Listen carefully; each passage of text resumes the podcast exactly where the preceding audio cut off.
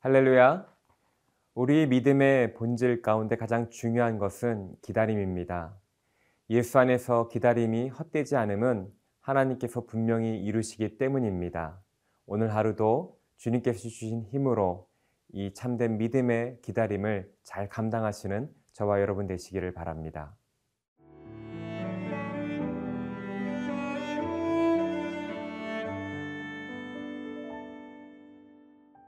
요한복음 십일 장 일 절에서 십육 절 말씀입니다. 어떤 병자가 있으니 이는 마리아와 그 자매 마르다의 마을 베다니에 사는 나사로라. 이 마리아는 향유를 주께 붓고 머리털로 주의 발을 닦던 자요, 병든 나사로는 그의 오라버니더라. 이에 그 누이들이 예수께 사람을 보내어 이르되, 주여 보시옵소서, 사랑하시는 자가 병들었나이다 하니, 예수께서 들으시고 이르시되, 이 병은 죽을 병이 아니라 하나님의 영광을 위함이요 하나님의 아들이 이로 말미암아 영광을 받게 하려 함이라 하시더라. 예수께서 본래 마르다와 그 동생과 나사로를 사랑하시더니 나사로가 병들었다함을 들으시고 그 계시던 곳에 이틀을 더 유하시고 그 후에 제자들에게 이르시되, 유대로 다시 가자 하시니, 제자들이 말하되, 라삐여, 방금도 유대인들이 돌로 치려 하였는데 또 그리로 가시려 하나이까? 예수께서 대답하시되, 낮이 열두 시간이 아니냐? 사람이 낮에 다니면 이 세상의 빛을 보므로 실족하지 아니하고 밤에 다니면 빛이 그 사람 안에 없는 고로 실족하느니라. 이 말씀을 하신 후에 또 이르시되, 우리 친구 나사로가 잠들었도다. 그러나 내가 깨우러 가노라. 제자들이 이르되, 주여 잠들었으면 낫겠나이다 하더라. 예수는 그의 죽음을 가리켜 말씀하신 것이나 그들은 잠들어 쉬는 것을 가리켜 말씀하심인 줄 생각하는지라. 이에 예수께서 밝히 이르시되, 나사로가 죽었느니라. 내가 거기 있지 아니한 것을 너희를 위하여 기뻐하노니 이는 너희로 믿게 하려 함이라. 그러나 그에게로 가자 하시니, 디두모라고도 하는 도마가 다른 제자들에게 말하되, 우리도 주와 함께 죽으러 가자 하니라.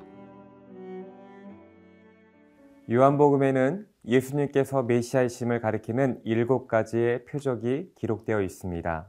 오늘 본문은 바로 그 일곱 번째 마지막 기적인 것입니다. 나사로를 살리시는 이 놀라운 기적은 예수님의 영광과 그분의 사랑과 능력을 보여줍니다. 일 절, 이 절에서 요한은 이야기의 주인, 주요 인물인 베다니에 사는 마르다와 마리아 그리고 그의 오라버니 나사로를 소개하고 있습니다. 그런데 오늘 요한은 특별히 이 절에서 십이 장이 나오는 사건을 미리 언급하면서 마리아를 예수님의 발에 향유를 붓고 머리털로 그 발을 닦았던 자로 소개하고 있습니다. 마리아가 옥합을 깬 사건은 초대교회 성도들이 모두 다 아는 이야기였고, 이런 마리아의 이야기를 미리 말하면서 요한은 마리아가 얼마나 예수님을 사랑하고 헌신적으로 섬겼는지 보여주고 있는 것입니다. 그런데 이렇게 주님을 사랑하고 헌신하는 마르다와 마리아의 오라버니 나사로가 병든 것입니다. 나사로의 누이들은 나사로가 중병에 걸린 사실을 예수님께 알리면서 속히 와서 고쳐달라고 간청하고 있습니다. 삼 절입니다. 이에 그 누이들이 예수께 사람을 보내어 이르되, 주여 보시옵소서, 사랑하시는 자가 병들었나이다 하니. 여기서 마, 마르다와 마리아는 나사로를 예수님께서 사랑하시는 자라고 묘사하고 있습니다. 마르다, 마리아가 예수님을 헌신적으로 사양, 사랑하였을 뿐만 아니라 예수님 또한 그들을 무척 사랑하셨음을 알 수 있습니다. 여기서 우리는 두 가지를 주목해 봅니다. 첫째는 예수님을 사랑하고 헌신하는 사람이며 예수님께서 사랑하시는 자임에도 불구하고 고통을 당한다는 것입니다.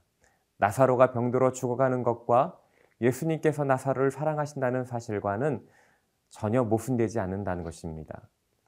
두 번째, 마리다와 마리아가 고난을 받을 때 가장 먼저 의지할 것은 바로 주님의 사랑이라는 것입니다.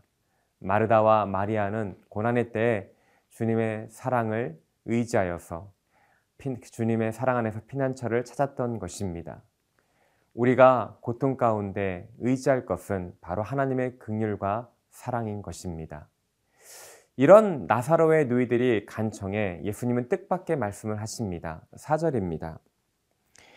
예수께서 들으시고 이르시되 이 병은 죽을 병이 아니라 하나님의 영광을 위함이요 하나님의 아들이 이로 말미암아 영광을 받게 하려 함이라 하시더라. 예수님은 그의 병이 죽을 병이 아니라 하나님의 영광을 나타내기 위한 것이라고 말씀하십니다. 그리고 그 소식을 듣자마자 바로 나사로에게 가시지 않고 의도적으로 이틀 동안 베다니에서 더 머무신 것을 볼 수 있습니다. 오 절 육 절입니다. 예수께서 본래 마르다와 그 동생 나사로를 사랑하시더니 나사로가 병들었담을 들으시고 그 계시던 곳에 이틀을 더 유하시고, 사랑하는 사람이 죽을 병에 걸들었다는 소식을 듣고도 바로 가지 않으시는 예수님의 모습은 언뜻 이해할 수 없습니다.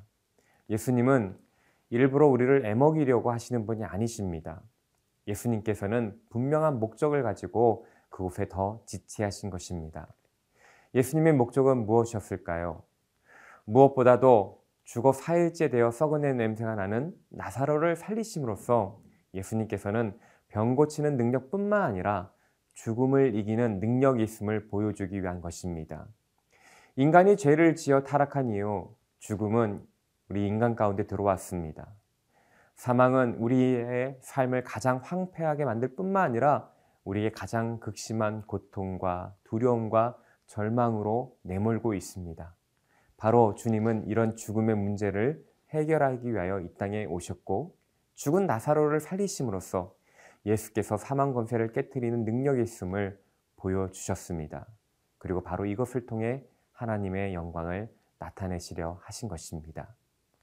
우리 주님은 사망 권세를 깨트리시는 능력의 하나님이십니다. 생명의 근원이십니다. 어떤 어려움과 고통이 찾아올지라도 주님을 신뢰하고 주님을 의지하며 나아갈 때 흔 주님께서는 우리를 붙잡아 주실 것이며 흔들릴 수 없는 풍성한 삶으로 인도하실 것입니다.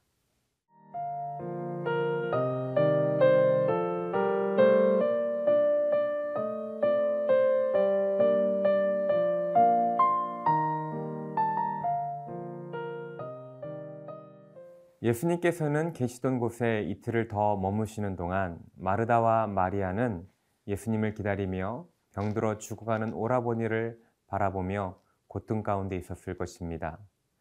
그들은 하루속히 예수님께서 오셔서 오라버니를 고쳐주기를 바랬을 것입니다. 우리 주님은 누구보다도 우리 인간의 고통과 슬픔을 잘 이해하시는 분이십니다. 하지만 그렇다고 해서 주님은 당신의 마음대로 행동하시는 것이 아니라 하나님의 때를 기다리며 하나님의 때에 역사하시는 분이십니다. 주님은 이틀을 더 머무셨고 마르다와 마리아는 끝내 오라버니의 죽음을 보았습니다. 그들이 기대하던 시간에 주님께서는 오시, 오시지 않았습니다.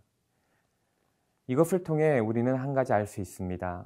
많은 경우 우리가 기대하는 시간과 하나님의 시간이 다르다는 것입니다. 어쩌면 믿음은 바로 우리의 시간을 버리고 하나님의 때를 기다리는 것입니다. 이틀을 더 머무신 이후에 예수님은 제자들에게 유대로 가자고 말씀하십니다. 칠 절입니다. 그 후에 제자들에게 이르시되 유대로 다시 가자 하시니, 예수님께서 유대로 다시 가자 하실 때 제자들은 만류했습니다. 얼마 전에 유대인들이 예수님을 돌로 치려고 했기 때문입니다. 이에 대해 예수님은 이렇게 말씀하십니다. 구 절 십 절입니다. 예수께서 대답하시되 낯이 열두 시간이 아니냐, 사람이 낯에 다니면 이 세상의 빛을 봄으로 실족하지 아니하고 밤에 다니면 빛이 그 사람 안에 없는 고로 실족하느니라. 이 말씀은 이 땅에 빛으로 오신 예수님께서 아직 활동할 시간이 남아있다는 뜻입니다.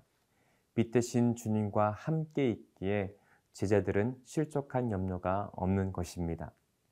때론 우리가 가고 있는 길이 그 방향을 알지 못한다 하더라도 우리가 길을 잃어버리지 않고 목적지에 다다를 수 있는 유일한 방법은 주님을 따르는 것입니다. 나의 판단대로 길을 가려고 한다면 우리는 어둠 속에 있게 되고 넘어지게 될 것입니다. 매일매일 주님께서 비춰주시는 곳으로 한 발자국씩 발걸음을 내디딜 때 주님은 우리의 삶을 가장 안전한 곳으로 인도하실 것입니다. 십일 절입니다. 이 말씀을 하신 후에 또 이르시되 우리 친구 나사로가 잠들었도다. 그러나 내가 깨우러 가노라. 예수님께서는 이제 당신이 하실 일을 말씀하십니다. 예수님은 제자들에게 나사로가 잠들어 깨우러 가신다고 말씀하셨습니다. 제자들은 그 말씀을 이해하지 못했고 예수님은 다시 나사로가 죽었다는 것을 알려주셨습니다. 십오 절입니다. 내가 거기 있지 아니한 것을 너희를 위하여 기뻐하노니 이는 너희로 믿게 하려 함이라. 그러나 그에게로 가자 하시니. 주님은 말씀으로도 멀리 있는 병자를 고치실 수 있는 분입니다. 그럼에도 불구하고 나사로를 고치지 않고 그가 죽게 돼 내버려진 것은 제자들의 믿음을 위함이라고 이유를 말씀해 주십니다. 나사로를 부활시켜서 제자들에게 주님의 생명을 살리시는, 살리는 능력이 있는 분이심을 보여주시고 예수님을 향한 그들의 연약한 믿음을 강하게 하기 위함인 것, 위함이었던 것입니다. 연약한 제자들을 일꾼으로 세우시기 위한 하나님의 섭리였던 것입니다. 우리가 기도한 대로 우리의 시간대로 주님께서 응답해 주지 않을 경우가 있습니다.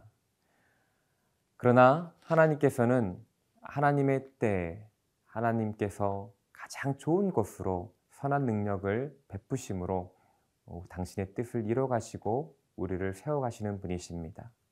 이런 하나님에 대한 주권과 섭리에 대하여 신뢰를 가지고 하나님의 때를 기다린데, 기다린다면 주님은 우리의 슬픔과 기쁨을 하나님의, 하나님의 때의 소망으로 바꿔주실 것입니다. 오늘 하루 이러한 하나님의 역사하심을 믿음으로 바라보며 온전히 기다리시는 저와 여러분 되시기를 주님의 이름으로 축원합니다. 기도하겠습니다. 사랑과 은혜가 충만하신 주님, 오늘 살아갈 때 주님을 온전히 기다릴 수 있는 믿음을 허락하여 주시옵소서. 주님은 우리의 슬픔과 아픔을 생명과 소망으로 바꾸시는 분이십니다. 우리의 주님을 향한 이러한 믿음이 흔들리지 않게 해주시고 주님 오실 그날까지 우리의 믿음을 지키게 하여 주시옵소서. 감사드리며 우리 구주 예수 그리스도의 이름으로 기도드립니다. 아멘.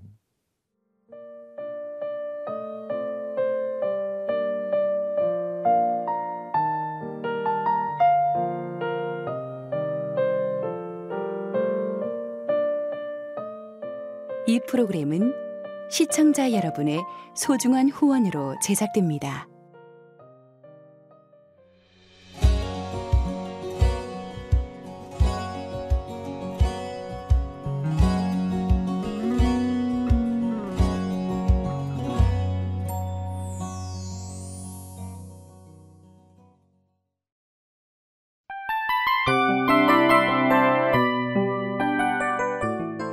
이 프로그램은 청취자 여러분의 소중한 후원으로 제작됩니다.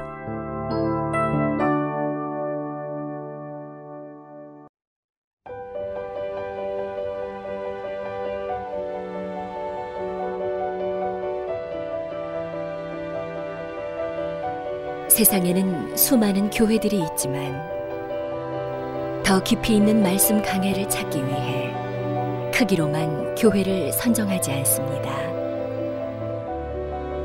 보다 좋은 영적 콘텐츠를 더 많이 나누기 위해 방송비를 받지 않습니다. 일 년 삼백육십오 일 복음만 전하고 싶어서 우리는 광고를 하지 않습니다. 온누리의 복음을 땅끝까지 씨지엔 티비와 함께 땅끝 선교사가 되어주세요.